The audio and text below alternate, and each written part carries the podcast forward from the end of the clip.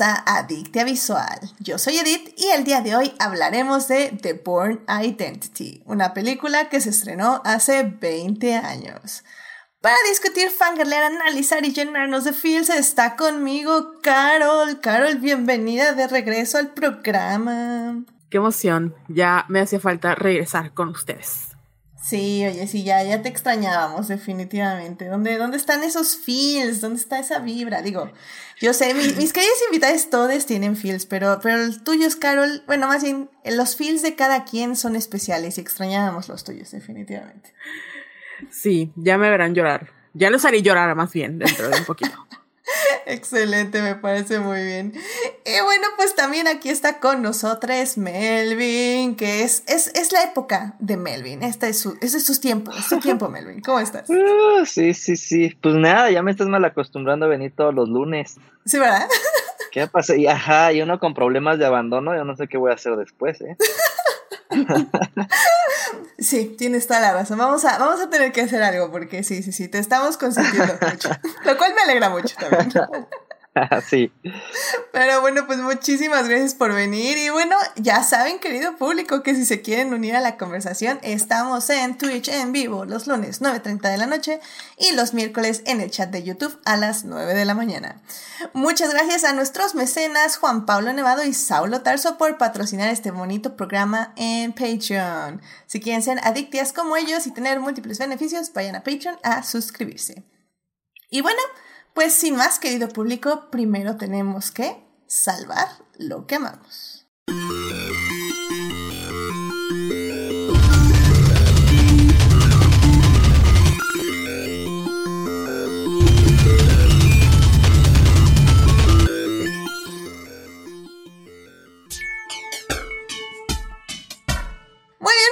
Aquí para salvar lo que amamos. Carol, ¿qué te gustaría compartir con el público esta semana? Pues la verdad, no estaba viendo nada porque me le pasó en TikTok. Y me volví adicta a... Yo llegué muy tarde al mundo como de la moda y la belleza. Pero hay una eh, youtuber que me cautivó y ahorita estoy fan, obsesionada con sus TikToks. No le quiero dar a seguir porque sé que... O sea, me gusta que me aparezca de la nada en su... En mi For You page. Y estoy hablando de Nikki Tutorials. Y Nikki Tutorials, yo la conocí como una, pues una chica que hacía videos de maquillaje hace muchos años. Pero en el 2020 alguien intentó chantajear porque ella es una mujer trans. Entonces intentaron chantajear de que si no revelaba porque era súper popular, eh, iban a contar como su pasado, así como si fuera algo malo. Y entonces Nikki decidió que no tenía por qué hacerlo, ¿verdad? Pero decidió este, contar su historia en YouTube y a raíz de eso se volvió una de las voces más importantes dentro de la comunidad de la belleza y obviamente un referente para las mujeres trans porque, o sea, su canal es acerca de todo y, bueno, eh, o sea, referente al maquillaje, ¿no? Y en ningún momento lo que me agradó de su historia, no sé cómo ponerlo, pero en ningún momento fue, este, ella se volvió como a cargo de su narrativa y no le dio o, le quitó el poder a, aquellos haters que la querían hacer de menos y sobre todo esos chantajistas. Y ahorita está, es, igual está haciendo videos en YouTube, pero yo estoy siguiéndola en TikTok porque me encanta su personalidad. Es una mujer muy divertida y siempre busca como nuevas maneras de rebajarse los cachetes y yo como cachetona me, me, es mi diosa. Cada vez que veo una, una nueva manera de rebajarse los cachetes es como de, Nikki, voy a comprar todo lo que tú me vendas, yo te lo compro. Ah, muy bien, muy bien, muy bien, pues sí.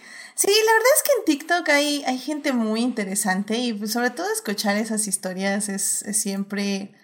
Es siempre bueno y ver cómo salen adelante a pesar de que todo el ambiente tóxico de internet creo que a veces puede ser demasiado. Pero, pero siempre eso, pues no, no oh. sé, da como este esperanza de que uno puede, uno puede encontrar su nicho, ¿no? Y, sí. y salir adelante sobre todo. Honestamente no sé qué, sí, qué tan problemática sea porque no la sigo, pero me agrada que eh, pensé que iba a ser como todo lo contrario, que mucha gente le iba como a criticar o la iba a tratar mal, pero no, al contrario, la comunidad que ha creado como que la quiere mucho. Y eso es, eso es lo padre, ¿no? Que es una manera de visibilizar que no tenemos por qué este, tratar diferente a los demás. Al final sigue siendo Nicky. Nicky de Jagger, nada cambió, nada más contó su historia y se volvió otra inspiración más. Exacto. Excelente, muy bien. Pues muchísimas gracias, Carol, por compartir esto con el público. Melvin, ¿a ti qué te gustaría compartir con el público esta semana? Pues busquen en Twitter a Alain Pinzón. Este es un activista que ha estado activo los últimos años. Trabaja mucho eh, sobre el desabasto de medicamentos que hay aquí en la Ciudad de México, sobre todo con temas de VIH. Apareció, me parece, el primer año, en el 2020, este, cuando hizo un desmadre ahí en el, que fue en el IMSS o una de estas instituciones por, por esto, y de ahí se volvió famoso. Y, y pues es alguien que ha creado, o sea, ayuda a la gente con estos temas principalmente eh, de repartir medicamentos, le donan medicamentos, este, los reparte, hace, trabaja todos los días, se la vive en el metro, haciendo pues está, pues este tipo como de, de apoyo a, la comunidad, ¿no? Y ha creado como toda una red de apoyo, eh, sobre todo para personas que llegan con VIH. Y hicimos, produje hace poco un documental sobre él, eh, lo está dirigiendo un, un amigo, Ulises Mancilla, este, y pues muy interesante como adentrarnos a su vida, o sea, es alguien que si, si lo buscan en redes está constantemente pues ahí, así que tuiteando y hablando y este, mencionando las problemáticas que hay y todo, y fue interesante adentrarnos a su vida que nos permitiera pues conocer un poco de dónde viene todo este, pues todo este deseo de lucha. Y la verdad hace un trabajo impresionante, o sea, yo no sé cómo lo hace, como todos los días eh, hace todo esto, pero nosotros lo acompañamos por un rato, fueron un par de semanas. Y, y pues fue, fue bastante interesante. Entonces síganlo para conocerlo más y, y pues pronto ya, bueno, pronto quizás finales de año este, estaremos sacando ya el, documental sobre Ulises, sobre Alain Pinzón.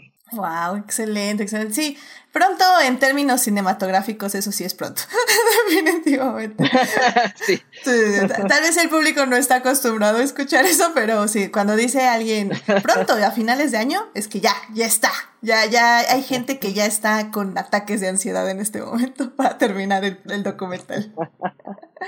Así que, no, pues oye muy interesante. Al final del día creo que siempre tener gente que te inspira, eh, sobre todo para algo tan difícil como es el activismo, porque eh, digo, o sea, por lo que he visto y por lo que he oído y por la gente efectivamente que sigo y que admiro que son activistas, es, es o sea, le tienes que dar toda tu energía y, y sí, o sea, la verdad son, son personas que hay que admirar por, por eso, porque están luchando por hacer un mundo mejor y literalmente están poniendo cada parte de su, de su cuerpo para, para lograrlo. Así que, pues se oye muy, muy interesante, pues estaremos evidentemente al pendiente cuando salga el documental y pues mientras seguiremos a esta persona en redes, que es Alain Tinson, ¿correcto? Sí, así es, este, Perfecto. su Twitter, bueno, ya luego te lo comparto para que lo compartas. Perfecto, ahí lo ponemos cuando pongamos tú, salvando lo que amamos, que probablemente va a ser el viernes, así que ahí estén al pendiente. Muchísimas gracias, Melvin, por traer esto con nosotros. Y bueno, pues ya para cerrar, bueno, casi cerrar este, esta bonita sección, a mí me gustaría recomendarles, creo que ya lo habían comentado hace bastante tiempo alguien, si no, si no mal recuerdo, tal vez fue Daphne. Em, que bueno, Jonathan Van Ness, que conocemos por Queer Eye, que es esta gran serie que nos hace pensar que el mundo es un magnífico lugar y cada vez puede ser mejor.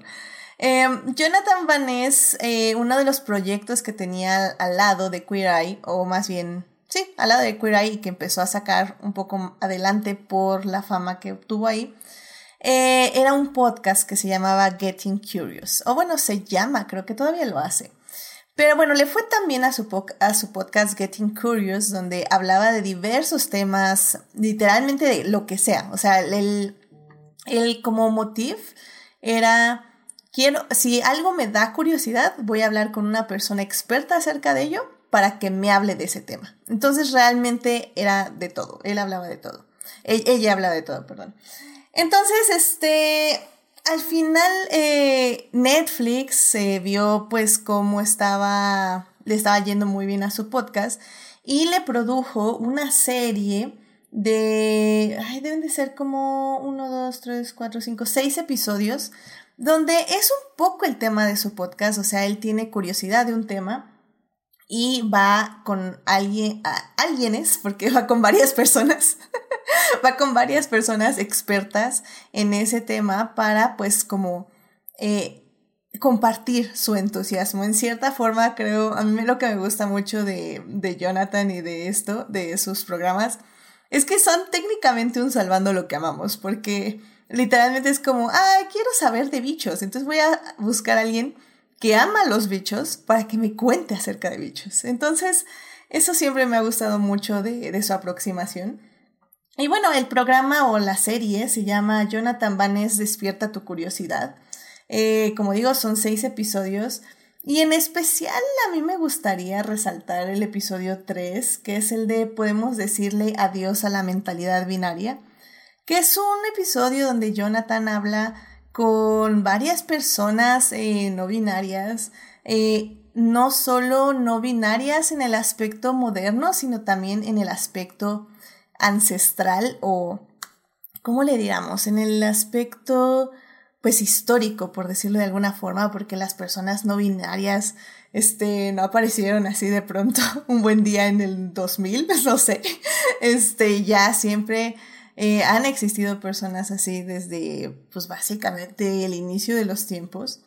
Y, y me parece muy, muy padre, eh, muy interesante eh, y, y creo que vale mucho la pena por la aproximación que hace Jonathan. Siempre creo que logra explicar muy bien los temas y al mismo tiempo darle voces a, personas que usualmente no las tienen. En este caso, invita a alguien, ay, se me acaba de oír su nombre, pero igual Daphne es súper fan. Este, ah, se llama Alo, Alo, Alo. Ahorita sigo, ahorita busco. Sí, soy una horrible persona. Em, pero bueno, e, esta persona sí tiene mucha visibilidad, pero bueno, sus otras entrevistades no la tienen tanto, así que es bonito ver este tipo de temáticas ahí con Jonathan Vanés, que también es una personalidad por sí misma, entonces me, me encanta cómo es y la energía que irradia. Así que, pues sí, mientras sale una nueva temporada de Queer Eye, definitivamente vayan a checar Despierta tu curiosidad que está muy interesante y los seis capítulos tienen también cosas muy muy padres, así que vayan a dar, echarle un ojo. Y bueno, ya nada más rápidamente antes de cerrar esta sección, eh, adelanté una semana, em, adelanté una semana los salvando lo que amamos de nuestros Patreons adictias, eh, que para para que les compartan básicamente su salvando lo que amamos de este mes. Así que bueno, rápidamente, Saulo Tarso nos dice eh, que los años 60 fueron una época de opulencia, excesos y glamour. En esa escena, un hombre llegó a brillar como una supernova. Fue el diseñador Roy Halston. Este es el tipo de historias provocativas este tipo de historias provocativas las que le gustan al director Ryan Murphy, quien en su currículum tiene series del calibre de Glee, Pose, American Horror Story, etc. Así que Murphy se da la tarea de plasmar la vida del afamado diseñador Halston, que en su momento fue quien dictaba las reglas de la moda de los 70 sin dejar de, sin dejar de lado las interminables fiestas en su casa que él llamaba 101. Así las bautizó él. Por ahí pasaron Lisa Minnelli, Truman Capote, Andy Warhol y la elite de Nueva York. La casa de Halston representaba todo sobre, sobre él en términos de estilo, glamour, sofisticación, minimalismo y sexo. El viaje del afamado diseñador fue complejo y que en determinado momento lo llevaría a momentos de oscuridad y el ocaso de su carrera. Pero tendría una última oportunidad de brillar, cual si se tratara del mítico canto del cisne antes de fallecer. El actor que da vida a tan rico personaje es Iwan McGregor, dándole a su interpretación dimensión, complejidad, siendo brillante. Sin duda una serie para los amantes de la moda y de las buenas historias. Este es Halston, es del año 2021 y está en Netflix la serie. Muy bien, muchísimas gracias, Saulo. Sí, estoy de acuerdo, la serie, serie, a mi opinión, tiene un par de fallitas, pero no, Iwan McGregor está magnífico como Halston y la verdad vale mucho la pena ver la serie. Así que muchísimas gracias por tu recomendación.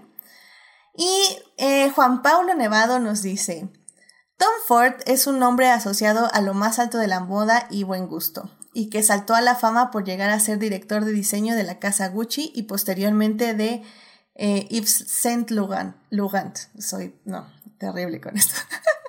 Tiempo después fundaría su propia casa de diseño de modas y tener una prestigiada línea de fragancias de nicho con perfumes como el Rose Prick y el Fucking Fabulous, entre muchos otros. También es sabido su admiración por Roy Halston, que compró la famosa 101 por la friolera de 18 millones de dólares. En 2019 fundó su casa productora Fade to Black, así produjo y dirigió Single Man, que trata de un profesor universitario gay que pierde a su pareja, lo cual lo quiebra y lo deprime al punto de decidir suicidarse. Así que sigue su rutina diaria y va poniendo sus asuntos en orden, además de encontrarse con colegas y alumnos. También ahí se da la conversación con una vieja amiga. Al final decidirá si vale la pena vivir sin su amado Jim. El elenco no podría ser más perfecto y contando con Colin Firth, Julianne Moore, Nichols Holt y Matthew Gould. Fue una película que recibió premios y, y fue nominada al Oscar. Un gran ejemplo que Tom Ford es una fuerza creativa a donde pone su mirada. Muy bien. Esa no me acuerdo si ya la vi, pero se oye muy bien y tal vez la volvería a ver, claro que sí.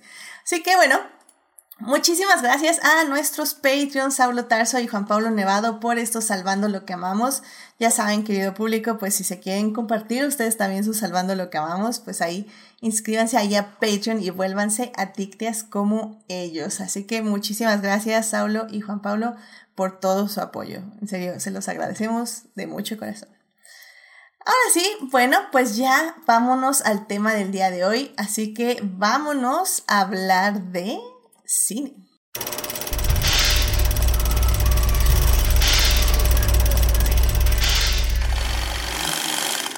Muy bien, pues ya estamos aquí en este para hablar de cine y el día de hoy vamos a hablar de Born Identity. Esta película se estrenó en el 2002, o sea, hace 20 años y fue dirigida por Doug Lyman, que bueno, este fue básicamente el inicio de esta saga y está basada en una serie de libros del mismo nombre. La película fue protagonizada por Matt Damon con Franca Potente, que bueno, pues este, estuvieron ahí como los protagonistas. Eh, Born, la verdad es que se convertiría en un referente para el cine de acción a partir de ese año en que se estrena y pues para hablar de ello, en la primera parte les vamos a hablar un poquito de la producción, eh, de la preproducción, perdón. En la segunda parte ya les vamos a hablar de la película y por qué fue tan innovadora en su época. Y en, el tercer, en la tercera parte les vamos a hablar de su legado. Así que sin más, vámonos a la primera parte. It is not a donut but a smaller donut with its own hole. And our donut is not whole at all. Muy bien, ya estamos aquí para hablar de Porn Identity, esta película que se estrenó en el 2002 y pues ya cumplió 20 años de haberse estrenado. Oh my god, 20 años, no lo puedo creer. La película la pueden alquilar en varios medios y sí, está en HBO pero nos pasó exactamente lo mismo que cuando vimos Born Identity, digo, perdón, este Minority Report.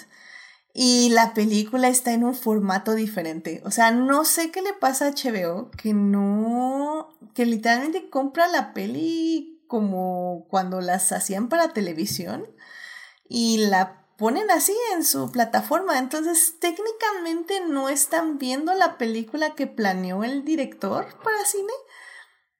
Lo cual me parece muy extraño todo eso, ¿no, Melvin? O sea, creo que, no sé, ¿tú, ¿cuál es tu teoría de HBO haciendo estas cosas tan raras? No sé, yo creo que está comprando así, o sea, contenido barato, ¿sabes? Y estas versiones para TV. Y como que no, siento que no ha dado el paso como a streaming, o sea, que se ha quedado como con esto de, ah, bueno, yo, yo sacaba mi contenido para TV y para TV siempre era ajustado, ¿no? Y ahora que pasó a, ahora que ya tiene su canal de streaming, siento que se ha quedado con el material viejo que ya tenía, que no se ha actualizado bien.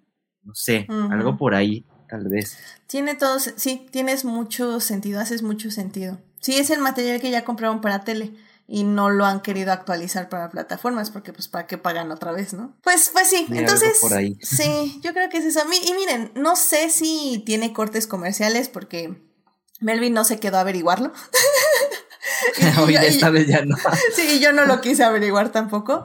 Pero bueno, ok, si no, si la quieren ver así, ok, yo no lo recomendaría porque, pero Melvin y yo somos, este, purit, no sé, este, somos como, somos, este, um, piquis con, con las cosas que vemos cinematográficamente, o sea, nadie se va a morir si la ven en full frame.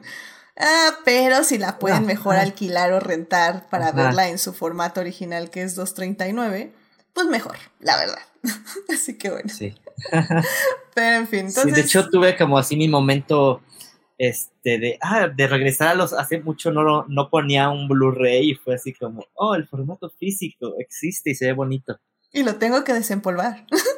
y ah, no, y literal, ajá, literal así porque lo puse y aparece la leyenda al inicio de el Blu-ray es un formato nuevo, así que pueden ocurrir algunas cosas raras mientras reproduce este este Blu-ray. Y yo, wow, qué viejo es esto.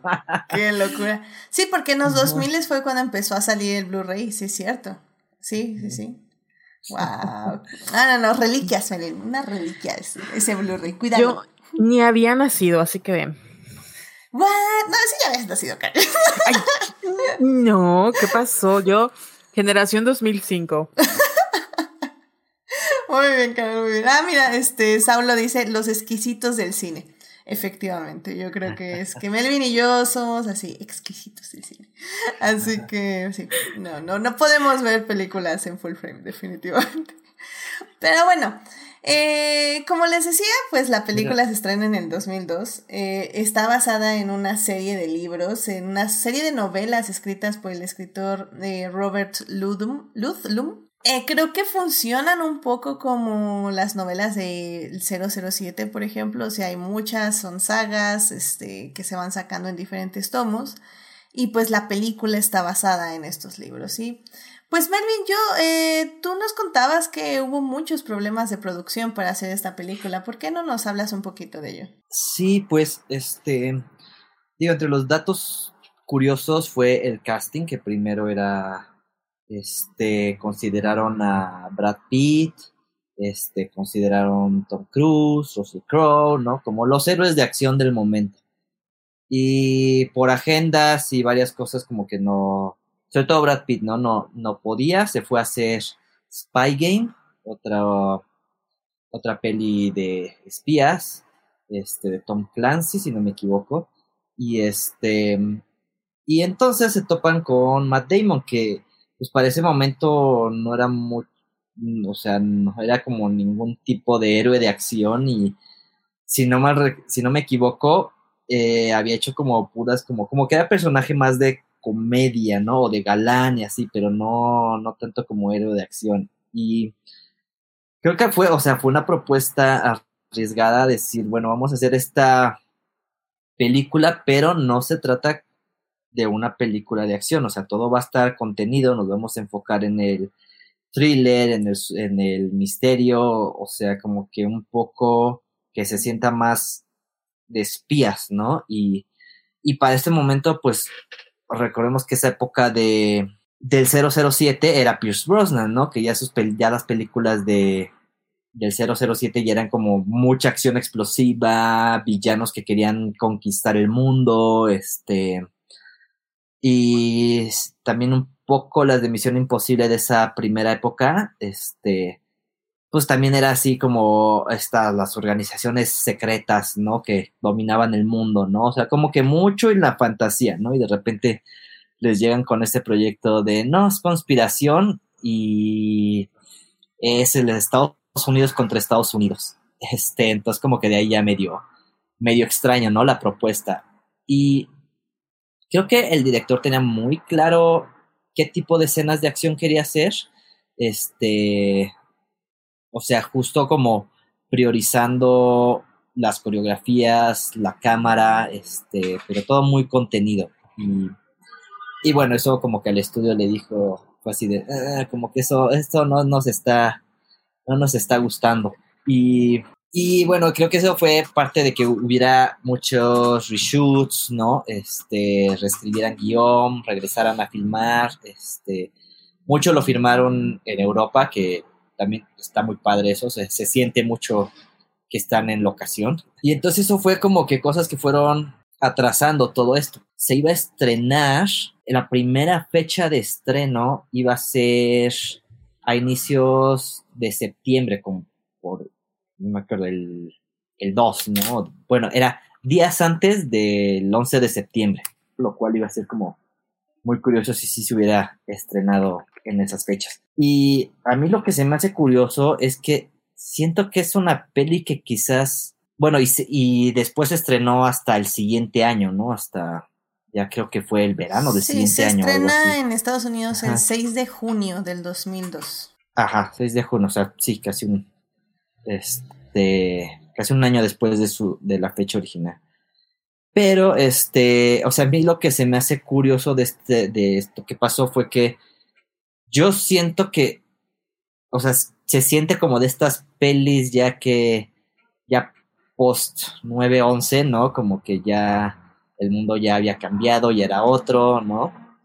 Este, ya no, como que ya el, el miedo ya se sentía más, más real, ¿no? Entonces, ya estas historias de James Bond, donde los malos querían dominar el mundo y creaban eh, artilugios, así máquinas para dominar el mundo, este, pues ya no, ya no, ya no iban con la época. Entonces, siento que el que se atrasara y todo y de repente llegar así después de, en este nuevo mundo, siento que le ayudó bastante, porque entonces ya era otra vez, volvíamos al mundo de las conspiraciones y, y donde pues un poco Estados Unidos ya no, ya era, pues ya no era el que salvaba a todo el mundo, ¿no? Y yo siento que eso le ayudó, ¿no? Como para decir, pues esta, y no fue tan a propósito, obviamente, pero fue así como de, bueno, esta es la, la peli que ya va a marcar este, una nueva época de, de, de mismos hasta como superhéroes, ¿no? O sea, ya no es como el agente 007, sino ya era alguien que no sabía quién era y tenía que reencontrarse y luchar contra el imperio de Estados Unidos. Entonces, a pesar de todo lo que les costó, levantarla, creo que fue como lo mejor que les pasó haber como pushado todo esto. Y digo, sí, eh, un poco para complementar lo que decías de Matt Damon. Eh, Matt Damon justo había trabajado comedias, pero creo que se le conocía más como un actor de drama. O sea, ya había hecho, por ejemplo, La Gran Estafa, este, con George Clooney, pues con todos estos nombres, que yo creo que fue parte de lo que sí le dio como el impulso para que el siguiente año ya grabara The Born Identity. Em, pero bueno, había hecho, no sé, eh, cosas como había salido en este, ay, ¿cómo se llama esta película? La de eh, The Talented Mr. Replay. Ah, bueno, también había hecho cosas con Ben Affleck. Estaba, ¿Cuál? De, ah, el talentoso señor Ripley, que esa es un dramón, no son, son, son, son, son, son, que de hecho a mí me gusta mucho, ¿eh? pero, bueno, sí es un dramón. Había ya hecho Mente Indomable, había hecho, o sea, sí ya había tenido varios papeles pequeños también en, en producciones muy grandes. Entonces yo creo que no fue tan salto de fe, porque sí ya era un actor conocido, pero no era un actor de renombre en cine de acción, eso estoy completamente de acuerdo. Entonces, sí, definitivamente darle este trabajo sí fue como muy, muy interesante verlo. Y aparte porque fue muy adecuado para el papel. Tiene una cara de niño perdido, sobre todo en esta primera parte, que funciona perfectamente. Así que tiene unos ojitos muy, muy lindos de, no sé quién soy, pero voy a matar a alguien con una pluma. y creo que lo mencionó Melvin, que como no era una película así de acción, eh, como las, no sé, Bruce Willis y Terminator, así de que, oh, el futuro apocalíptico, eh, también fue lo que le interesó a Matt Damon, ¿no? Que era más acerca del personaje, que era más no así una película súper. Y fue parte de los problemas que tuvieron, que por una parte él director de la película quería hacer así, una, quería hacer la película que entregó y el escritor de la película que venía de hacer, creo que Armageddon, porque sí, porque lo hizo con Michael Bay, bueno, algo así. Este hizo así una mega película de acción, y fue un pleitazo, o sea, se la pasaban peleando, no, nunca la llegaron a, completar bien, hasta que ya llegaron a este experimento que no esperaban que fuera un éxito, pero al final funcionó muy bien y ya redefinió todo lo que conocemos hoy. Efectivamente, efectivamente. Y bueno, pues realmente este era un pequeño intro a la película, porque sí tenemos que hablar un poco de, de lo que pasa y pues para quien no la haya visto, por alguna extraña razón. no, y miren, no querido Pepe, es que no quiero hacer de menos su experiencia cinematográfica. Pero spoilers, esta película se convirtió en una franquicia de cinco películas. Entonces, si no la han visto, al menos han escuchado hablar de Jason Bourne, porque cinco películas yo creo que no pasan completamente desapercibidas. Entonces, pues básicamente, eh, pues les vamos a contar un poco de qué trata y efectivamente ya vámonos a detalles de por qué revolucionó el, el cine básicamente de acción. Así que, pues bueno, pues vámonos ya entonces a la segunda parte de este podcast. Muy bien, ya estamos aquí en la segunda parte de este podcast y pues estamos hablando de Born Identity, esta película que cumple 20 años de haberse estrenado. Y bueno, de hecho en el chat nos está comentando Saulo Tarso, dice, me parece que Matt Damon tiene la percha ideal de espía porque nadie pensaría que es un espía en el mundo real. Y Pierce Brosnan llamaba demasiado la atención. Y es que sí, como bien está diciendo Melvin, este Pierce Brosnan era el 007 en ese momento. Creo que ya se había anunciado la última película del 007 o ya había salido, si no mal recuerdo. ¿Cuál fue la última película de Pierce Brosnan de 007? No, creo que fue después y fue la de Otro Día para Morir. Ah, ok, ok. Eh, otro Día para Morir, sí, porque aquí la tengo. A ver, rápidamente, ya estoy llegando. Aquí está 2001. Sí, Otro Día para Morir se estrena en el 2002, en el mismo año que Jason Bourne, la de Bourne mm. Identity. Efectivamente, entonces básicamente Born Identity le pone el clavo al, al, clavo final al ataúd de Pierce Brosnan como es 007, porque efectivamente, o sea, esta película sale y, y es una trama extremadamente sencilla. Creo que ahorita en el rewatch que yo hice, me pareció que de hecho era demasiado sencilla, o sea, es un hombre que está buscando quién es y que poco a poco descubre que es un espía y que es un asesino pero al mismo tiempo es como, ok, me están intentando asesinar, pero ¿quién me está asesinando? Por, o sea, ¿quién me está intentando asesinar? ¿Por qué me están intentando asesinar? ¿Qué está pasando en este mundo? ¿Quién soy? ¿Dónde vivo? ¿Quién fui? ¿A quién quería matar? ¿Quería matar a alguien? Entonces, e, es, es como interesante verlo, como tratar de juntar todas las piezas de rompecabezas, pero al final del día no las junta, porque la película nos muestra solo la puntita del iceberg de lo que se siente que es un universo más amplio. Y, y Carol, yo no sé cuándo, cuando tú todavía no habías nacido, cuándo fue la primera vez que viste esta película. ¿Y qué tal te pareció? No recuerdo la primera vez que la vi porque no la vi en el cine. Obviamente era un feto, pero no, es cierto, ya estaba grandecita. Creo que la vi en, en tele pública, honestamente. O la habré rentado en DVD, porque mis papás son. Bueno, eh, mi papá era súper fan de las películas de acción y mi mamá también, lo sigue siendo. Pero sí recuerdo la impresión que causó, porque para mí una película de acción era precisamente Bruce Willis, Schwarzenegger Chuck Norris, eh, como que uno enfrente del mundo, ya sabes, o sea, ellos, el fin del mundo, vencen, todos felices y todo. Y me acuerdo que me causó mucha impresión la vi, si no me equivoco, tenía como... No, tenía... bueno, no sé cuánto tenía en el 2001, pero ya me estaba en la primaria y recuerdo el momento exacto de la pelea en el departamento de París. Y dije, oh my god, la tele se mueve, pero no era la tele, era la cámara. Porque la escena de la, la escena de la, shake, de, la shaky, shaky cam. Shaky cam, sí. Cámara a mano. Ándale, como que esa, esa imagen de que, oh my god, se está moviendo, pero no, no era la tele, era yo. Y habré tenido como 10 años, no, tenía, a ver, no, 6, no, tendría menos de 10 años, como 8, tal vez, 9 exageradamente. Pero sí, o sea, 9 años dije, ¡Ah! qué diferencia, se notaba mucho la diferencia. Sí, creo que fue de las primeras películas, si no es que la primera película en meter en el cine de acción comercial que fuera ya mainstream la cámara mano.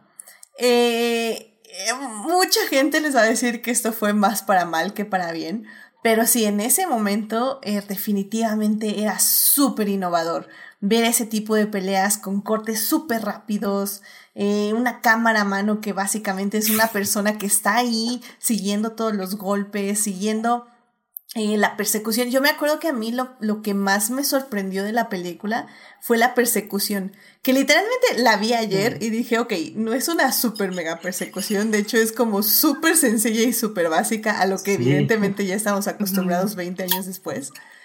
Pero en ese momento tener esa cámara que casi que está en la cara de los personajes, que nos está enseñando close-ups dentro del auto y que luego sale y que literalmente se siente como que está persiguiendo a los carros, pero como que va en su propio carro y también como que va temblando.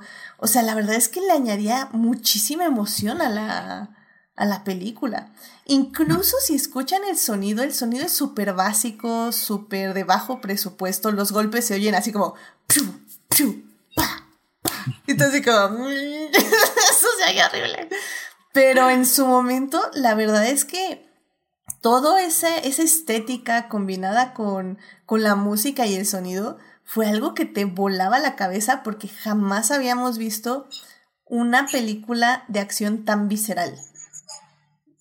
Igual, ¿sabes qué? Siento que tenía, que parecía una película muy moderna, o sea, comparada a las previas, de que era, estaba sucediendo en ese momento. O sea, no era en el 2002 y lo estabas viendo en el 2002. No se sentía como que era en los 90, pero lo estabas viendo en el 2002, bueno, en los 80, no, era el 2002 y en cualquier momento podías voltearte así de que, oh no, hay un espía junto a mí, oh no, por lo mismo que decía Melvin de como que este miedo al terrorismo, ya que el mundo ya había cambiado completamente, estaba presente. Tal vez eso igual hacía que te, como que estabas más dentro de la historia porque parecía más real. Sí, incluso lo que decía Melvin de que grabaron muchísimo en locaciones, que también, y locaciones no fantasiosas, porque tenemos las eh, locaciones del 007 Pierce Brosnan, que son pues, casi casi castillos, locaciones en medio del desierto, en medio de la nieve y todo así como... Ah, no, o sea, literalmente había eh, uno de los youtubers que escuché antes de estar aquí en el programa,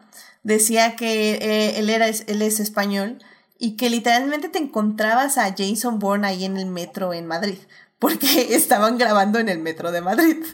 y y que era un crew que de hecho como tenían tan poco presupuesto que usaban a la gente que estaba ahí, o sea, eh, eh, como que medio escondían la cámara y Matt Damon estaba ahí caminando como que pues actuando, pero pues estaban casi casi grabando un documental. Entonces, um, creo que como bien decía Melvin, son esas partes de detallitos que te hacen sentir a la, a la película muy, muy centrada y muy cercana, como bien dices, Carol. Y también otra cosa que revolucionó en su momento es ver que nuestro héroe, o nuestro protagonista en este caso, sangra o que, y que se puede lastimar. O sea, creo que eh, en ese momento, hace 20 años, era algo que no pasaba en las películas. O sea, a Pierce Brosnan no se les desacomodaba ni un cabello. Y, y aquí vemos a Matt Damon, tal vez no sudar, pero sí lastimarse, sufrir, cansarse, este, querer dormir una siesta porque ya fregado no ha dormido nada en semanas. O sea, es muy humano y creo que eso es lo que más agrada de Born Identity y fue parte de su éxito, ¿no? Porque tú, Melvin, ¿tú recuerdas así como una película antes de esta donde tuviéramos un héroe tan centrado, tan humano? No, y creo que eso es como de las grandiosidades de esto, ¿no? Y, todos los personajes también mm, como con intenciones claras, ¿no? O sea, sin mucho desarrollo del personaje, pero claro, ¿no? O sea, los de la CIA pues ocultando todo. Creo que un gran acierto es Franca Potente, que también no era así como un rostro tan conocido y, y el director incluso dice, no, pues yo me escogí ella porque era como una actriz que la reconocían como en Europa y buscaba como ese, todo ese feeling como europeo. Y sí, o sea, no sé, creo que sí, ahorita que, que les estoy oyendo, o evolucionó como en varias cosas, ¿no? No sé si a propósito o no, pero creo que el director sí, sí tenía su visión clara y, y le salió, ¿no? se fue el estudio y se salió con la suya y de ahí como que cambió mucho. Sí, es que justo hablemos eh, de los personajes secundarios. Creo que evidentemente Franca Potente es, es, pues la más importante en esta película, que su nombre en la película es Marie. Y, y como Marie, me parece que es un poco complicado el personaje femenino. No sé cómo lo viste tú, Carol, porque es, es una mujer que no, nunca habíamos visto un personaje secundario femenino así en una película de acción, porque no es un objeto, no está ahí para un placer visual de, ni del protagonista ni nuestro. Es una mujer inteligente que incluso ayuda al protagonista y lo sorprende en cierta forma por su practicidad. Pero al mismo tiempo es innegable que la pobre está viviendo el síndrome de Estocolmo. O sea, sí. o sea, es, un, un monito, se sube, te da este 10 mil euros por llevarlo a París. Tú dices que sí, lo dejas. Bueno, te ofrece 20 mil, te da 10 mil, luego lo dejas, te da los otros 10 mil. Y decides que pues es chido acompañarlo a su departamento a ver qué fregados está pasando. O sea, amiga, yo sé que quieres aventura, pero por favor. es muy curioso porque es como una Manic Pixie Girl, pero en la, o sea, versión acción. Porque hasta la manera en la que, o sea, es que es muy raro, porque sí es cierto, no está ahí como, como un objeto o como, no sé, un, como la hora pico, ¿no? Así de que la hora pico ahí mostrando su cuerpo, pero está ahí para servir al protagonista de cierta manera, ¿no? Y al final te preguntas, ¿a qué costo, amiga? O sea, ¿a qué costo arriesgas tu vida? No hay que olvidar también que pues es un producto escrito por hombres, entonces eso explica mucho, pero sí es en cierta manera como, no sé, tal vez, creo que ella era americana, ¿no? Era Alemania, pero era americana, porque honestamente creo que solo los gringos harían eso, de que se van con un güey que huele a peligro, pero bueno, ahí estamos. Este. No, se supone que ella es europea. Eh, pero, mm, pero también tiene. Eh.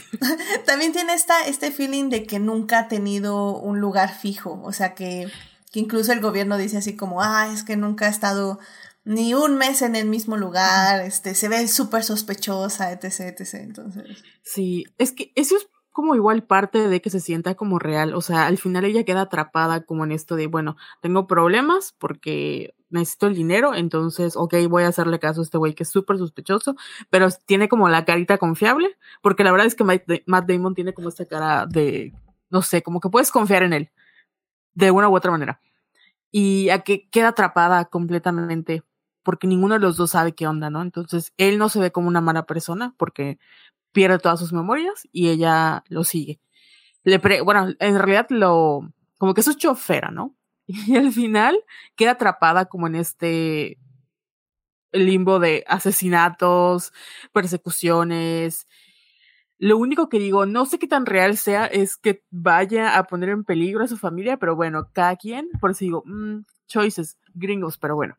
no, y, y, algo que me gusta mucho es que sí es su elección. O sea, siento que a veces muchas de las coprotagonistas femeninas eh, de, las, de este tipo de películas como dices, quedan atrapadas. Y sí, al inicio ella queda atrapada, pero un poco es porque ella elige bajar a acompañarlo a ver su departamento. Y en el momento en que ya Jason mata al primer asesino, le dice, bueno, quédate aquí, habla con la hablas con la policía, no tiene nada contra tuya, etc. Y como que ella está en shock, entonces Jason la decide llevársela porque dice, bueno, está en lo que reacciona, pues sabrá Dios, ¿no? Y luego ya le dice, o sea, a ver, ¿te quieres quedar aquí conmigo? Ver qué fregados, o sea, ver si la policía, sí, si la policía no quiere me está persiguiéndote, o te quieres ir, o sea, decide. Y ella dice, yo me quedo contigo.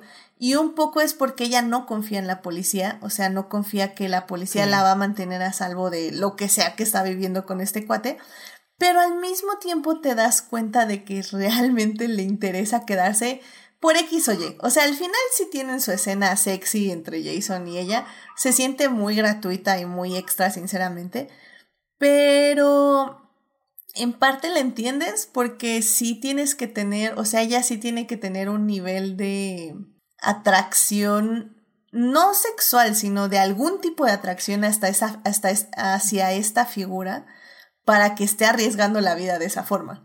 Como tú dices, Carol, o sea, al final del día sí te parece un poco raro que, que pues de repente un tipo de asesina a alguien y tú dices, wow, pues, se ve interesante tu vida, me voy a quedar un rato. Yo, ¿quién soy para juzgar? Porque honestamente, yo diría, mmm, un poco de toxicidad en mi vida no le haría mal, ¿verdad? Como que vamos a ponerle spicy a, mi, a una nueva aventura. Pero creo que parte también de lo, o sea, además de la atracción que sienten, es como este sentimiento de lealtad y como de querer protegerlo, porque él realmente no está perdido. Tiene, cada vez que va descubriendo cosas nuevas, se sorprende y se asusta de, y como aquí tóxica. Cada vez que vemos a un personaje como perdido, como que está en su peor momento, es como de, mmm, está más atractivo por 10 veces, ¿no? Entonces, yo la juzgo, pero también la entiendo. Yo podría fácilmente ser, podría caer, no puedo juzgarla. Ahora que lo pienso, no puedo juzgarla. Muy bien, mira, lo, lo que vale aquí es la honestidad. Pero está, muy bien. Sí, entonces creo que en ese aspecto y un poco por todo lo que has dicho también, creo que no la, no creo que sea un personaje malo, eh, femenino en ese aspecto. Eh, aparte porque uno puede decir, bueno, es que no es tan compleja, no, bla, bla, bla, pero es que Jason Bourne tampoco es complejo. O sea, estamos hablando de un cartón en blanco que literalmente está tratando de llenarse de colores porque no tiene absolutamente nada, la idea de nada. Y en realidad no va a haber un desarrollo de personaje, que es algo que le podría criticar mucho a la película. Y tal vez lo que me pareció más flojo de toda, que no, no hay un desarrollo. O sea, el asunto es aquí, Jason tiene que descubrir quién es. Y va a descubrir tres cosas de quién es. Y ya, esa es la trama. O sea, no va a crecer como persona, eh, ah, bueno, discutible, pero según a mi parecer no, no va a tener un desarrollo de personaje. Entonces realmente la única forma que lo veamos como humano y que nos compadezcamos por él es a través de los ojos de, de Marie. Porque si Marie no estuviera ahí compadeciéndose de él, yo creo que nadie se hubiera, o sea, no nos hubiéramos relacionado también con Matt Damon. Creo que es un poco de la actuación de ella lo que le da mucha, eh, mucho fondo a él. Y eso me parece como interesante y que puede parecer muy desapercibido por el público, siento yo. Sí, como que lo suaviza, porque también como dices, o sea, las escenas donde le dice, estás bien, si quieres, quédate, como que ese lado más humano. Efectivamente. Y Melvin, tú, por ejemplo, ¿cómo viste a, todos los demás asesinos? Porque también algo que me gustó mucho de la película es que si bien nada más se enfrenta a dos asesinos que lo envían para matarlo, eh, me gusta que cada uno tiene una personalidad. O sea, literalmente el más caro fue Cliff Owen, que sale creo que como tres minutos, y que no tiene más que dos líneas, creo. Pero siento que la película y el director hacen muy bien en imprimiéndole cierto, cierto tipo de personalidad con sus habilidades de asesinos, ¿no? Y creo que eso también le da una poquita dimensión a la película y la distingue de otras, ¿no? Sí, creo que justo también esos, eh, esos asesinos como que van creando ya el universo más grande, ¿no? Ah, ok, no era nada más él, ¿no? Y y creo que el que más les revela es este Cliff Bowen, este, como de, lo que sucede, ¿no? De que ellos son entrenados y de que el olor de cabeza y todo eso. Entonces, a mí me gustó porque sí expanden un poquito más como esta mitología, ¿no? De, ah, bueno, hay como ahí sucediendo cosas raras en la CIA. Y sí, creo que, creo que, o sea, aunque es poquito, pero Cliff Bowen está como, está como que esa secuencia está padre, está interesante. este, justo conteniendo como toda esta acción, este, y, o sea, como que concentrándola un montón, nada más como, como que lo vuelve muy íntimo, ahí el, el espía contra espía. Sí, estoy de acuerdo. Lo vuelve íntimo, sí, esa, esa es la palabra, efectivamente, que, que yo creo que se refiere. Y al final del día es que eso, eso es Born. O sea, creo que es acercarnos más al héroe de acción, no por medio de la historia o del desarrollo, como decimos, sino por medio de los visuales, porque nunca nos habíamos acercado a un héroe de esta forma. O sea, verlo sufrir, verlo eh, distress, verlo, este, ¿cómo se dice? En apuros. En apuros, ajá, exactamente. En apuros, pero no solo apuros físicos y de acción, sino apuros emocionales, ¿no? Como, como bien decías, Carol, o sea, lo vemos eh, con miedos, lo vemos un poco sufrir, un poco dudar, un poco enojado de que, ajá, es que no sé quién soy y ya me, ya me harté de que es, parece que todo está mal, etc, etc. Y también, como dice Saulo en el chat, la forma de pelear era más realista, era un tipo de pelea que no habíamos visto en ninguna película, que es una pelea muy personal. Ah, yo busqué cómo se llamaba esa pelea, pero ese tipo de, perdón, de arte marcial, pero a ver, es el... Ah, se llama boxeo sucio filipino. Es un estilo eh, que se llama Panan, Panantucan. Eh, entonces, todos esos estilos no lo habíamos visto. De hecho, es una de las primeras películas que ya instaura básicamente un tipo de pelea cuerpo a cuerpo a mano limpia. Y mano limpia, entre comillas, porque si tienen cuchillos y Jason Bourne tiene una pluma, que realmente es muy letal. Entonces, ah, y bueno, y también es eso. O sea, creo que es, antes estábamos como veíamos estas cosas con Pierce Brosnan o, bueno, y digo, usamos mucho a Pierce Brosnan porque pues era la referencia de ese momento. Eh, pero pues usaba como, pues estos gadgets, pistolas como súper increíbles, etc, etc. Y luego tenemos a Jason Bourne que usa una pluma. Entonces era como, wow, yo puedo, yo puedo agarrar una pluma y, usar y hacer esos movimientos letales. Claro que sí. Aunque claro que no, pero, pero creo que eso fue de las cosas que más nos llamaron la atención, ¿no? Este, pues, Carol, no sé tú si tengas alguna escena favorita que quieras compartir con el público para que este, vayan recordando un poco la película. Me gusta mucho y se me quedó. Es que mi fantasía era ser una espía, honestamente. Ese era mi sueño de ser niña. Entonces, estoy de acuerdo. Entonces sí, era como mi trabajo soñado. La escena de la persecución, cuando me gusta mucho la escena de, la pelea en el, este, ¿cómo se llama? El apartamento en París. Cuando se, cuando entra el tipo este por la ventana y ella está en el baño y él está así como que tratando de que no se dé cuenta, que esconde el cuchillo o que la pluma. Y cuando se bajan del coche, o sea, ocultan el coche para no dejar rastro y empiezan a limpiarlo. Qué, qué fantasía. Como que todo, no quiero estar en esa posición, pero el tener que estar ahí como borrando tus huellas. Creo que eso es otra cosa que me gusta mucho de la peli, que al final es como decían un héroe más práctico, ¿no? De que si en algún momento estás en una situación de riesgo, no te vas a poner a buscar si tienes o no tienes una pistola, es lo primero que encuentres, lo primero, o sea, como buscar eh, ocultarte, que cambiar tu pelo, no irte por los lugares, eh, o sea, cambiar de coche, todas esas cosas que tú en la vida real no consideras, porque pues no tienes por qué, pero que aquí son muy sutiles, pero son muy poderosas y tienen mucho sentido dentro de la historia. Completamente de acuerdo. Melvin, una escena este, favorita que tengas de esta película. Pues me añado también lo del departamento, este, pero creo que mi favorita favorita es el inicio. Como que todo ese inicio, vemos el, un cuerpo, es muy misterioso el cuerpo en el, en el agua, este, que luego conectan eso con el final de la tercera parte, y este, y luego los pescadores. O sea, que ya desde ahí se sienta una peli como más realista, que haya misterio. Creo que está planteado como todo el tono de la peli, eso me gusta mucho. Y justo vemos a nuestro héroe en el peor estado posible cuando arranca la peli, entonces como que ya te está cambiando todo.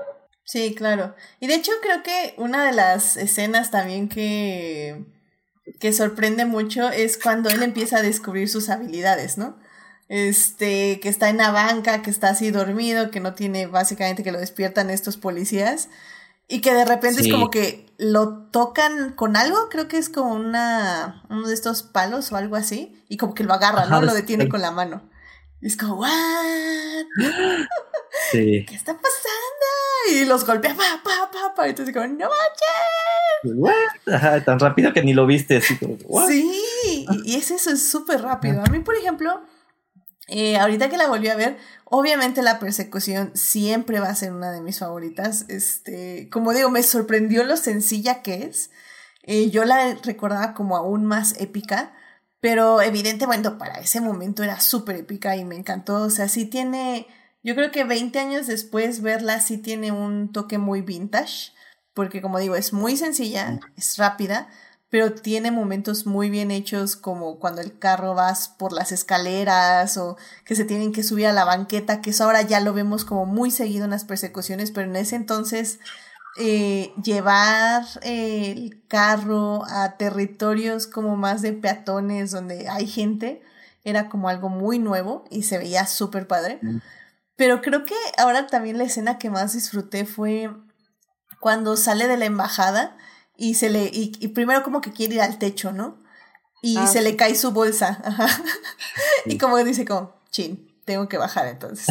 Pero pues no hay escalera, no hay nada y es como que se empieza a agarrar de la pared y así lentamente, porque también es una escena que se Sí. toma su tiempo. Va bajando de, de cornisa en cornisa, pero bien chiquitas, entonces va agarrándose así como poco a poco hasta que baja. O sea, creo que eso me encantó porque es algo como súper real, es algo que hasta tú dices, ah, seguro hasta yo lo puedo hacer, ¿no? que obviamente no. Pero, pero creo que es, ese, es un, ese es un héroe porque siento que, un héroe diferente, porque siento que cualquier otro que hubiéramos visto, incluso en el día de hoy, por ejemplo, yo creo que si a Daniel Craig se le cae esa bolsa, yo creo que se avienta del tercer piso y sobrevive, ¿no? Pero, o, dice, ah, la fregada la bolsa, me voy para arriba, ¿no? Y creo que Jason Bourne a lo largo también de la franquicia, y de, ahorita lo hablaremos en la tercera parte, eh, siempre tomaba las decisiones que menos esperabas dentro de las persecuciones. Por ejemplo, en este caso, en lugar de ir al techo, pues es como, ah, se me cayó la bolsa. Entonces, no quiero ir abajo, pero tengo que ir abajo. Entonces bajaba. Y, y así. Entonces, creo que eso también le daba mucha frescura, porque se sentía que no estaba un guion, que no tenía que ir para allá o hacer esto porque lo decía el guion, sino como que la vida le cambiaba sus planes. Y eso fue algo que también me gustaba mucho de, de la franquicia y que me gusta mucho de, de esta película en general. Pero bueno, a ver, en el chat rápidamente eh, dice Saulo, eh, creo que también usaban artes marciales de israelíes y Krav Maga, probablemente, sí, estoy de acuerdo. Eh, Sofía dice, a mí también me gustó mucho la persecución, fue lo que más me impactó. Perfecto, pues sí, efectivamente creo que la persecución es muy muy buena y creo que en ese aspecto vale mucho la pena volver a revisar la película. Pero bueno, pues ya vámonos a la tercera parte donde vamos a hablar pues básicamente del legado y lo que siguió después de esta película porque realmente creó toda una ola hacia las nuevas películas de acción. Así que vámonos a la tercera parte. He's the Kaplan Man! It's the war! The Kaplan Man! You're just making sounds now. Muy bien, ya estamos aquí en la tercera parte del podcast. Estamos en este hablando de Born Identity, esta película que se estrenó en el 2002 y pues básicamente acaba de cumplir 20 años de haberse estrenado. La pueden alquilar o ver en varios medios, rentar, alquilar. Y ya saben, está en HBO Max con la advertencia de que está en un full frame la película, entonces no está, está como para televisión, pero no está como se filmó para verla en el cine. Así que bueno, es una advertencia desde parte de la exquisitez cinematográfica que preferiría, o sea, eh, sería mejor que la vieran en su formato original, pero bueno, como digo, ya lo, dejamos a, su, a ustedes, a su, a su criterio.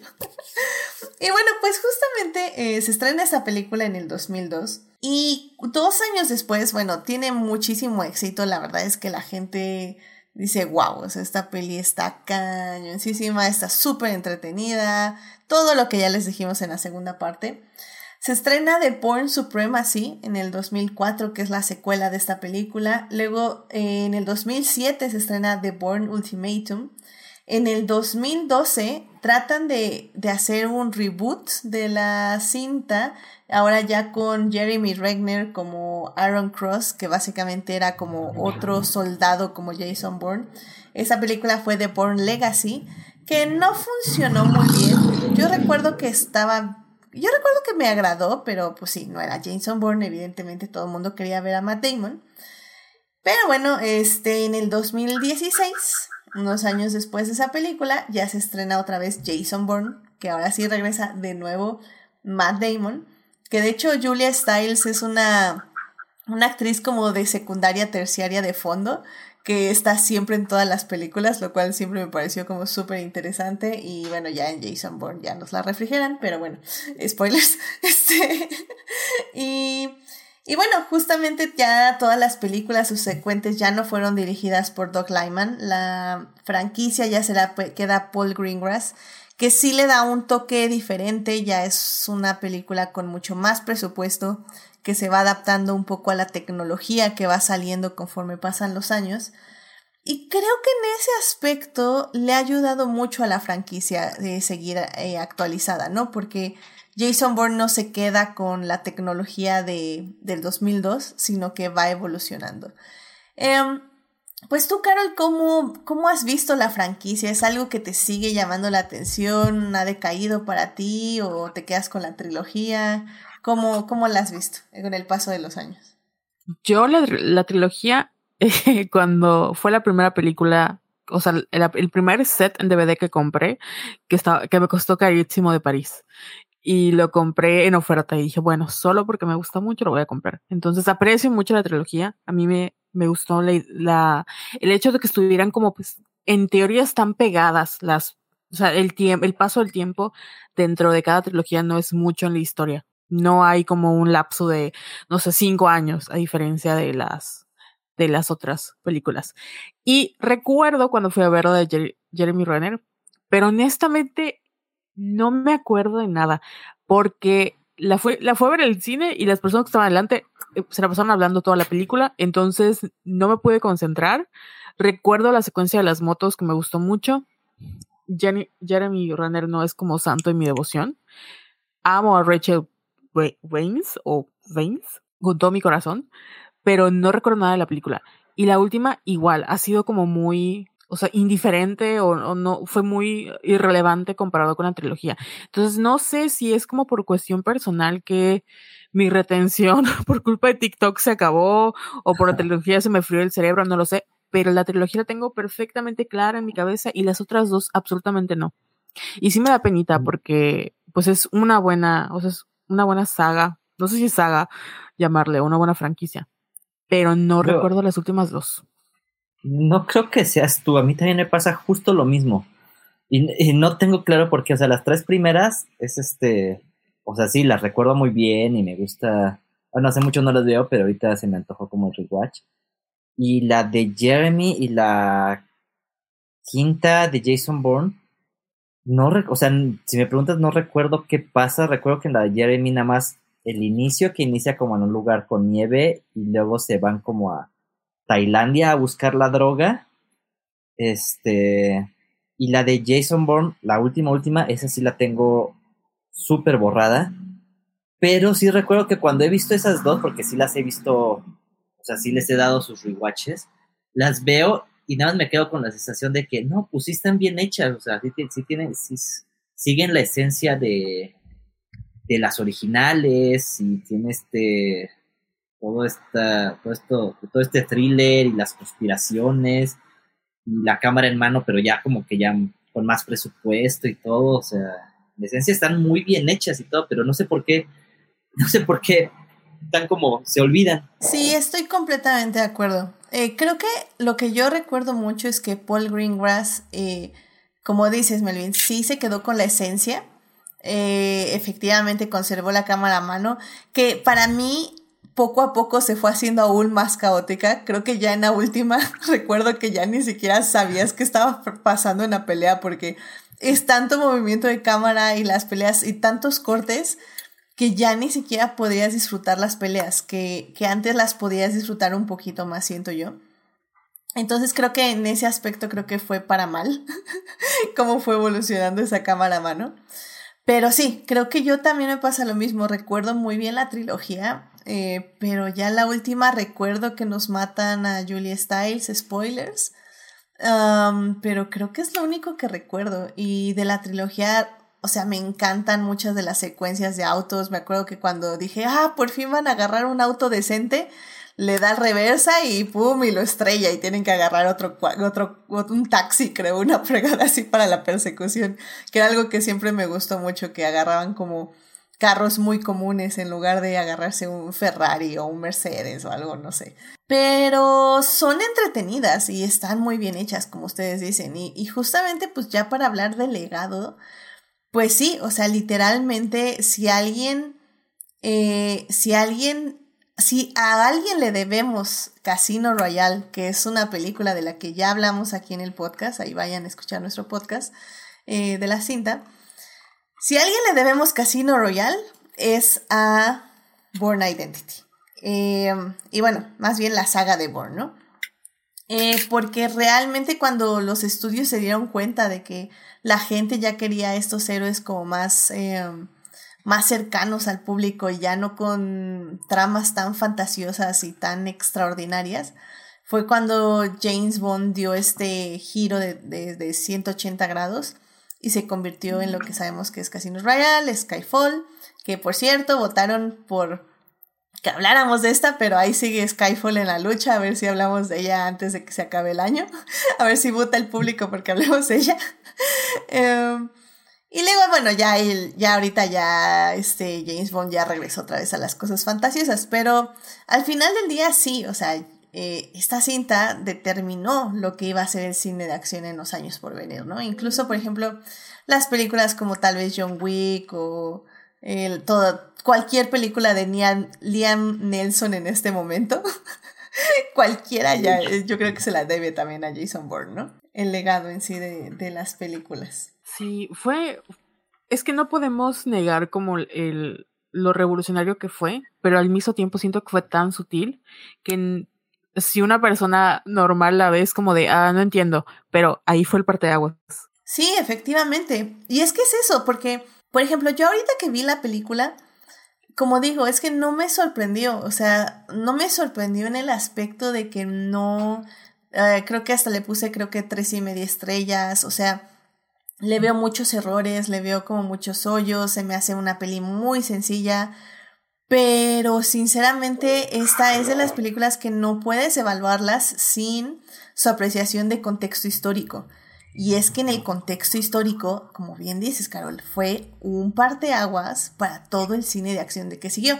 Y de hecho, la, la razón porque la, por la que la vemos 20 años después y se nos hace, entre comillas, un poco aburrida, es porque ya hemos visto cómo durante 20 años han perfeccionado este tipo de cine, ¿no? Las diversas películas. Son 20 años. Sí. Ay, 20 años. Estaba viendo como el cine de esa época, de hace 20 años. Fue un año como interesante, como que querían cambiar las cosas. Estuvo, bueno, Minority Report, también como de acción, pero ahí algo raro. Vayan a escuchar nuestro podcast de Minority Report. Ajá. Tuvo la suma de todos los miedos, también de espías, pero no nada accionoso. Este, como que hubo muchos ejemplos de acción, pero sin ser acción. Estaba como reinventando el cine acá. Es que al final, género, ¿no? ya, ya no podía vivir la fantasía. Claro. Eso también tengamos en cuenta, o sea, tú lo mencionaste, Melvin, al inicio. O sea, el 11 de septiembre también fue un parteaguas para cómo concebíamos el cine, eh, de acción, sobre todo. Eh, porque las tramas en este aspecto de espionaje y de. Y, bueno, las tramas de espionaje más bien se convirtieron en tramas de terrorismo. Entonces, también fue ahí y la percepción sobre ese espionaje y ese terrorismo de un espionaje que era algo que pasaba en otros lugares, en otras esferas con gente que era inalcanzable, ahora se convirtió en un terrorismo que podía vivir cualquier persona en el metro, en, el autobús, en una escuela, etc, etc. Entonces sí, o sea, finalmente Jason Bourne, por azares del destino, llega de manera perfecta a un mundo que, como dices, o sea, incluso la trazaron, pero extrañamente llega a un mundo donde estaba listo para recibir una trama de espías que afectara a alguien común, entre comillas. Entonces eso Sí, fue también algo que marcó al cine. Que además el enemigo como univer- gigante a defe- a- pues, contra el cual está luchando es su propio gobierno. Y son como las, o sea, al final de la saga entiendes que quien se metió en ese problema, por así decirlo, fue el mismo, porque él aceptó en su, no sé, idea de patriotismo, lo como quieras llamarle, ¿no? Y acabó em, en una conspiración gigante, pero como parte de un proyecto del gobierno de los Estados Unidos y de la CIA y bla, bla, bla. Entonces, no hay como un enemigo gigante a vencer como el fin del mundo o el, o sea, sí hay el terrorismo, pero él es de su país, ¿no? De su propio país, es un, es un soldado traicionado, perseguido, y al final es un experimento que salió mal. Y también habría que, eso es lo padre, ¿no? La manera en la que, de alguna u otra manera, todavía no hemos hecho responsable a Estados Unidos por todos sus crímenes de guerra, pero en ese momento se empieza a hablar como de la responsabilidad que tiene el país en provocar el caos mundial, porque tiene mucha responsabilidad. Claro. Y también no hay que olvidar, o sea, cada película, es literalmente cada película acaba con Jason Bourne a- diciendo, bueno, ya déjenme perse- de perseguirme, malditos, déjenme vivir mi vida. Y la siguiente película es que el gobierno decide, alguien más, o sea, ca- cambian de dirección de alguien de que está en, en- dirigiendo esa unidad. Y ese, esa persona que está dirigiendo la unidad de- descubre que existe un tal Jason Bourne y lo quieren asesinar. O sea, es como la necesidad del, la necedad, perdón, del propio gobierno en que a fuerzas quieren matar a Jason Bourne cuando el pobre literalmente ya nada más quiere vivir su vida y ser feliz en una playa. Que, que literalmente en la segunda parte, digo, es un medio spoiler, pero pues pasa al inicio de la película, nos refrigeran a, a la novia, ¿no? Entonces, eh, sí, o sea, literalmente es una necedad del gobierno que como se le fue este cuate y el cuate quiere ser feliz y el gobierno no quiere que sea feliz. Eso es todas las películas. Pero bueno, pues sí, es, es como interesante. Y, creo que es eso. O sea, al final del día, pues ya, eh, Carol, una conclusión sobre esta película. eh, pues, ¿qué, ¿qué le dices al público para que la vea y la pueda disfrutar? Yo creo que, como bien lo mencionaste, es un producto de su época, que hay que ver con ojos un poquito más amables, pero, insisto, no es tan, o sea, es muy disfrutable. Y lo, si nunca la han visto, mm, yo no creo que sea tan aburrida, pero sí creo que necesita, o sea, tiene su, está un poco lenta comparada con las películas que vemos, ¿no? Entonces no tiene como los grandes efectos de acción, no tiene como eh, así los carrazos en la persecución, pero lo importante es que logra atraparte dentro de la historia y estés picada en saber qué es lo que pasa, o sea, por qué él no sabe quién es, de dónde viene, qué va a pasar, si lo van a agarrar o no, porque cada momento piensas que lo van a agarrar y luego no. Y aparte la música, la música es muy buena, aunque parezca muy simple, es muy buena.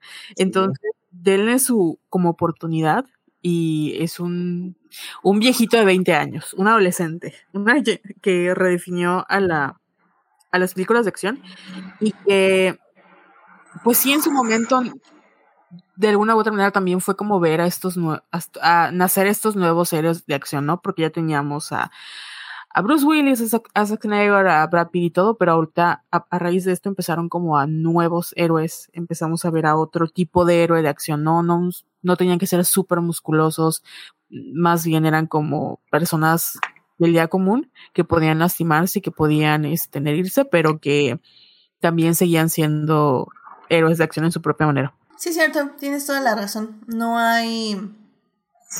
No hay ninguna escena. O sea, sabemos que Jason Bourne es fuerte, porque, bueno, pues por todo lo que hace. Pero nunca lo vemos con sus músculos y la playera, o sea, sin playeras y diciendo, ah, miren mis venas, no, nada, o sea, creo que, y como dice, se ve muy flaquito, muy chavo, muy perdido, y aún así puede hacer estas cosas maravillosas, entonces, bueno, maravillosas de acción, de pelea, ¿no? Entonces, sí, es cierto, tienes, tienes toda la razón ahí. Ah, pues Melvin, ¿hay una conclusión de la película que, quieras compartir al público? Creo que es, es- este tipo de pelis está bueno darle su rewatch como por su valor histórico, como de ubicarlos en qué época estaban cuál era la percepción del mundo en ese momento. Y siento que todavía es, o sea, creo que es válida, este, justo es otro tipo de peli de acción, o sea, no es como se hace un, o sea, no es tan genérica, creo que tiene su valor, creo que el hecho de haberla filmado como medio indie, este, hace que funcione más y, y este- y creo que funciona como la trilogía, o sea, hay que, hay que verla, yo creo. Completamente de acuerdo. Y de hecho, eh, que mencionas ahorita lo indie, eh, también a saberla hecho indie quiere decir que no tiene casi nada de efectos especiales. Y si los tiene, casi no se ven. O sea, creo que de hecho alcancé a ver una pantalla verde. Irónicamente, cuando están sentados hablando en la, en la, en la CIA o en la LFBI, ya no me acuerdo qué es, se ve que, que están como en un comedor y que todo el comedor de atrás es pantalla verde. Pero, pero literalmente creo que es lo único que yo vi así como de efecto especial. Todo lo demás se ve que fue hecho, pues ahora sí que en set, y también eso hace que la película haya envejecido de una forma muy vin- vintage, pero bastante bien. Entonces, sí, la verdad es que yo también la recomiendo. Eh, tal vez, como digo, en mi sensación tal vez fue un poquito, pues eso, que ya se siente un poquito vieja, que ya no tiene mucho que aportar, pero estoy de acuerdo, o sea, que sí se tiene que ver en el contexto y, y más bien aprecienla por eso, o sea, digan, no manchen, esta fue la primera vez que veíamos hacer esto, la primera vez que veíamos una persecución así, la primera vez que veíamos una pelea así, la primera vez, la primera vez. Entonces creo que en ese aspecto, si les gusta el cine de acción y nunca han visto la primera película de Jason Bourne, eh, véanla porque realmente hay que apreciar pues todas estas cosas que, que innovó el director y que finalmente luego le quitaron su película y ya se la dieron a Paul Greengrass que trabajó en base a esa estructura para hacer todas las películas que siguieron. Así que sí, definitivamente vale mucho la pena que la vean. La película la pueden alquilar o rentar en varios medios y como decimos está en HBO, pero está en el formato incorrecto. Eh, que también eso es importante, ¿eh? porque para la época eh, creo que estaba más de moda el formato de 239 y, y así era como se hacían todas las películas. Entonces la forma en que la van a ver en HBO realmente no era no era como se veía el cine de acción en ese entonces. Entonces, y, y de hecho todas las películas subsecuentes, por ejemplo las de Casino Royale con Daniel Craig, ya fueron en formatos de 239. Entonces digo, sé que es un detalle muy de cinéfile, así como con copa de vino, pero sí importan para este tipo de narrativas y aunque no crean, sí lo notan y sí afectan la percepción de la película, así que bueno. Muy bien, pues no lo puedo creer. Estamos en muy buen tiempo. Va a ser como el primer podcast en 40 podcasts que va a terminar muy bien. Pero eso nos da chance también de, de dar recomendaciones de la semana. No lo puedo creer. Las terceras recomendaciones de la semana del año. Así que, pues vámonos, vámonos para allá. I love movies. Gosh, I love movies. Muy bien, querido público, pues estamos en las recomendaciones de la semana. No lo puedo creer. Tercera vez en este año. ¡Qué emoción! Eh, los invitados no tienen nada preparado porque no les dije. Y yo pensando Le, le estoy, le estoy dando tiempo, les estoy dando tiempo. Literalmente. buscando qué vi en Netflix en estos momentos. Ah, sí. A ver. Así que bueno, ya, ya no puedo hacer más tiempo. Lo siento, Carol. Carol, ¿qué te gustaría recomendarle al público esta semana? Bueno, como ustedes saben, yo soy su amiga que ve K-dramas, entonces voy a recomendar uno que no recuerdo si ya lo recomendé en algún momento, pero acaba de terminar y espero que lo suban a Netflix. Pero lo pueden ver en la plataforma Viki, se llama Shooting Stars, es un Es una comedia romántica que no le llega a Business Proposal, pero está muy interesante porque se va por ahí. Acerca de un, una chica que trabaja en relaciones públicas y un actor que es como el más querido de todo Corea y tienen su romance.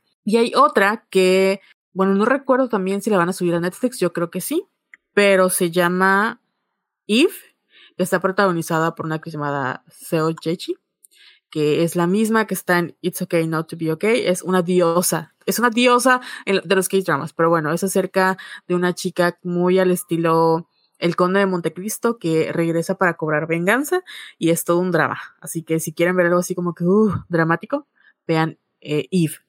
No sé si la van a subir a Netflix, pero la pueden ver en Viki también, que es una plataforma. Perfecto. ¿Es Eve o Eve? Eve de, de Eva, o sea, como que ah, Eve. Eve. Eve. Ah, ok, perfecto. Sí, porque yo mejor pregunto, porque si no, lo andamos escribiendo diferente. No, y, y, la verdad es que no te había dicho, Carol, pero el programa de K-Drama de Business Proposal eh, fue muy popular y hubo varias personas que se echaron la serie de Business Proposal y ya estaban así como, ya la que sigue, el K-Drama que sigue.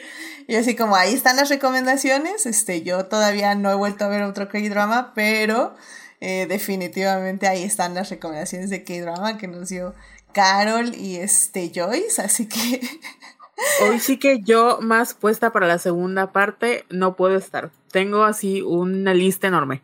Excelente. Ya miren, miren, ya démosle en agosto. En agosto me veo otro K-drama o bueno, antes me voy a ver otro K-drama y, y ponemos otro K-drama por agosto. Claro que sí, ¿por qué no? Tal vez este de Shooting Stars o Eve o vemos qué más tiene Netflix que ya que ya quedamos que tiene como 1500 K-dramas, así que ¡Let's go!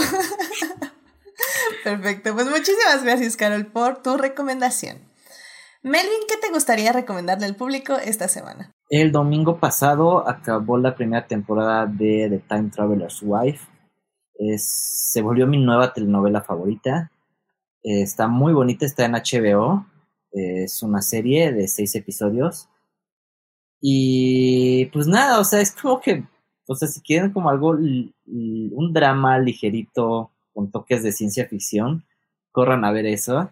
Este, está bien construida, o sea, creo que, o sea, a mí me sorprende cómo manejan los viajes en el tiempo y cómo, o sea, le están dando importancia a cómo afecta a los personajes, su crecimiento personal y, eh, pues sí, o sea, cómo no son las mismas personas antes y después y como el hecho de que este viajero en el tiempo salte, pues se relaciona con, o sea, su, con su esposa, pero son personas distintas, ¿no? Porque pues no, no, tienen las mismas experiencias y está, está muy buena, este, la creó Steven Moffat, entonces bueno, ya se la sabe, ya se sabe los en el tiempo.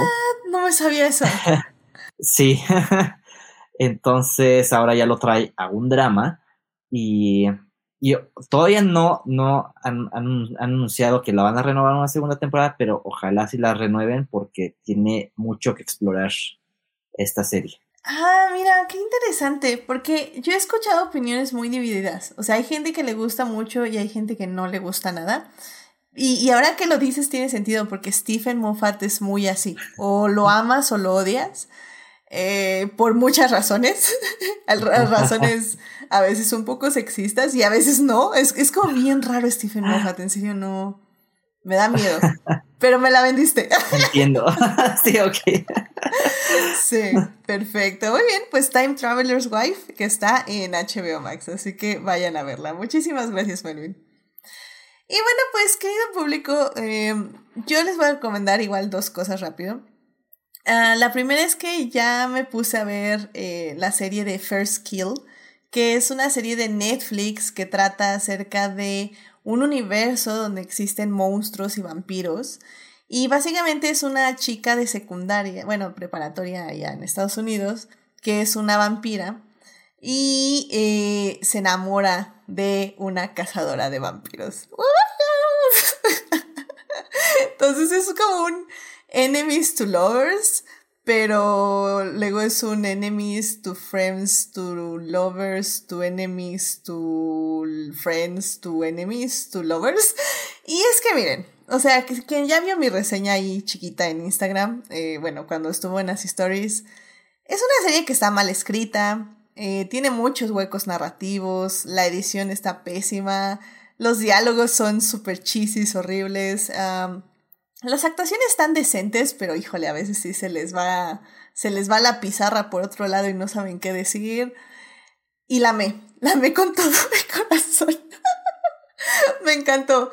O sea, es, es el tipo de serie que yo creo que no pensaban que les iban a dejar hacer y como que no tenían dinero para hacerla y la hizo una persona que quería meter como tres temporadas en una temporada porque pensaban que no les iban a renovar.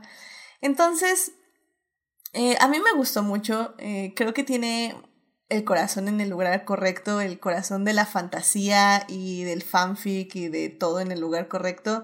No tienen, como les digo, no tienen ni dos centavos los les pobres, este, porque, pues, o sea, la serie y los, sus efectos especiales son horribles. Y como digo, los personajes van por todos lados, pero me gustó mucho. Es una serie que pueden ver haciendo otra cosa, haciendo mientras comen. Yo la disfruté, me la eché rapidísimo, creo que la terminé como en una semana. Son, si no me recuerdo, si no son seis, son ocho capítulos. Entonces se va muy rápido. Y, y si quieren algo así ligero de vampiros, que también es mi género favorito, y ya les tendré una sorpresa para el siguiente episodio. Que bueno, que les voy a anunciar el siguiente programa del podcast. Pero bueno, vampiros es mi tema favorito. Así que yo, yo veo todo lo que haya de vampiros. Y esta es que sea una historia sáfica entre dos chicas, que aparte que sea un enemies to lovers, que tenga un poquito, que no tenga female, no, más bien, que no tenga male gaze, pero que tampoco tenga un super female gaze, creo que también se aprecia.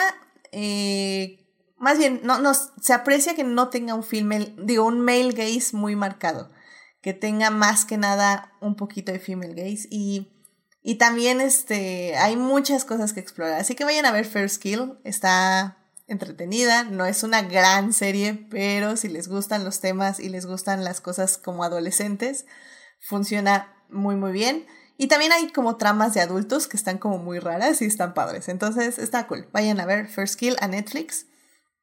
Y nada más para decirles que ya este jueves 23 de junio, se estrena Everything Everywhere All at Once, que es una película que en serio no me puedo cansar de recomendarles. Vayan a escuchar el mini adictia que hice con Rodrigo, donde hablamos maravillas de esta película. Vayan a ver, en serio, eh, vayan a ver al cine, sobre todo. Eh, aprovechen porque no solo es la película más taquillera de A24, sino creo que es una de las más interesantes películas que he visto en un muy, muy, muy, muy buen rato. Tengo peros que decirles, pero pues eso lo vamos ya a hablar el próximo programa cuando hablemos de la película ya con spoilers. Es, de eso se va a tratar el próximo programa del, del lunes. Así que, pero en general creo que es una gran experiencia y que no se la pueden perder. Así que vayan a ver Everything Everywhere All at Once en cines. Creo que es algo así como todo en todos lados al mismo tiempo. Creo que en español se llama. Así que váyanla a checar. Y bueno, pues con esto llegamos al final del programa. Oh my god. no lo puedo creer. Este programa duró media hora. Bueno, más la despedida. Una cuarenta, no lo puedo creer. Estoy muy feliz. Es un sueño hecho realidad. No, no pensé que lo lográramos este año. Pero bueno, si sigo hablando no lo vamos a lograr. Así que muchísimas gracias Carol y Melvin por venir aquí al programa a hablar de The Born Identity, esta película que marcó una nueva era en el cine de acción. Carol, muchísimas gracias por venir. ¿Dónde te puede encontrar nuestro público? Ay, muchas gracias por invitarme. Me pueden encontrar en Somos Violetas, en todas las redes y en mi Twitter personal, arroba Venus Ahí siempre hablo de mi día a día, es mi diario personal. Let's go, let's go. Muy bien, muy bien, muchísimas gracias. Melvin, muchas, gra muchas gracias por venir. ¿Dónde te puede encontrar nuestro público? En las redes como MelDJ. Perfecto, muchísimas gracias. Y ya saben, a mí me pueden encontrar en HT Idea, donde hablo de Reylo, Our Flag Means Death, Hannibal y Lewis Hamilton, siete veces campeón del mundo, que ya subimos al podio, no lo puedo creer. Está- lloramos, lloramos, este, no lo veíamos posible y ya. Subió al tercer lugar del podio de Canadá. Así que excelente. y bueno, eh, recuerden que también me, encuentran en los crossovers del, de podcast con Crónicas del Multiverso. La semana pasada fui a hablar de Mac y fui a hablar de este Top Gun, Maverick. Eh, ¿Por qué no me gustó la película? hablé, hablé muy bien de la película para decirles que no me gustó. Así que vayan a ver todo lo que dije por allá. Y bueno, suscríbanse al canal de Twitch para que les avise cuando estamos en vivo los lunes y, en los mini adictias y nos escuchen y nos acompañen en el chat. ¿Cómo? No, es que el día de hoy sí se me lenguó la traba cañón, ¿eh? pero bueno. Está Saulo Tarso, Sofía, Marsalis 21, Uriel Botello. Muchísimas gracias por acompañarnos ahí en el chat. Eh, ya saben, los miércoles estaré en YouTube a las 9 de la mañana para volver a hablar de esta película de Born Identity. Muchísimas gracias a Marsalis que nos acompañó la semana pasada. Asimismo, muchísimas gracias de todo corazón a nuestros mecenas adicties, Fernando, Héctor y Simena, quienes nos acompañan junto con nuestros adictias, Juan Paulo y Saulo en el Patreon del programa. Vayan a Patreon, queridas escuchas, y chequen los beneficios que les damos por participar más activamente en el programa. Muchas gracias a quienes nos oyen durante la semana en Heartis, Spotify, Google Podcast y en iTunes. Este programa estará disponible ahí a partir del miércoles en la mañana. Saludos a Belén, a Jessica, Joyce, Julio, Luis, Pamela, Taco de Lechuga, Uriel Botello y Vane, que son parte del Team Diferidos. Si quieren más de Adictia Visual, estamos con Instagram y Facebook en las reseñas. Sé que han dado, este, no he estado poniendo muchas reseñas estas últimas semanas, pero créanme, hay, hay mucho que hacer, pero es- yo espero que ya al menos la próxima semana ya me regularice un poquito más con eso. Pero bueno, como les comentaba, la próxima semana eh, vamos a hablar de Everything Everywhere All at Once. Eh, va a ser una plática con spoilers 100%. Si quieren escuchar nuestra plática sin spoilers, hablé con Rodrigo en el mini adictia más reciente, búsquenlo ahí. Ya lo subí a YouTube, de hecho, porque fue nuestro primer video, nuestro primer podcast con video. ¡Yay! Entonces, lo subí a YouTube y también está en todas las plataformas descargables. Ahí hablamos de la película sin spoilers, el siguiente programa de lunes. Tal vez les damos una sección sin spoilers, pero ya va a ser 100% con spoilers porque esta película se tiene que analizar cuadro por cuadro. Bueno, pues ah, saludos a otra vez Marsalis que nos dice gracias por las recomendaciones y que saludos a todos los participantes. Muchísimas gracias. Así que bueno, pues que tengan una linda semana, síganse cuidando mucho, eh, no bajen la guardia, eh, sigan usando cubrebocas y pues que tengan una muy bonita noche eh, o tarde o mañana, depende a qué hora nos escuchen. gracias Carol, gracias Melvin por venir, cuídense mucho, nos estamos escuchando, bye bye. Bye.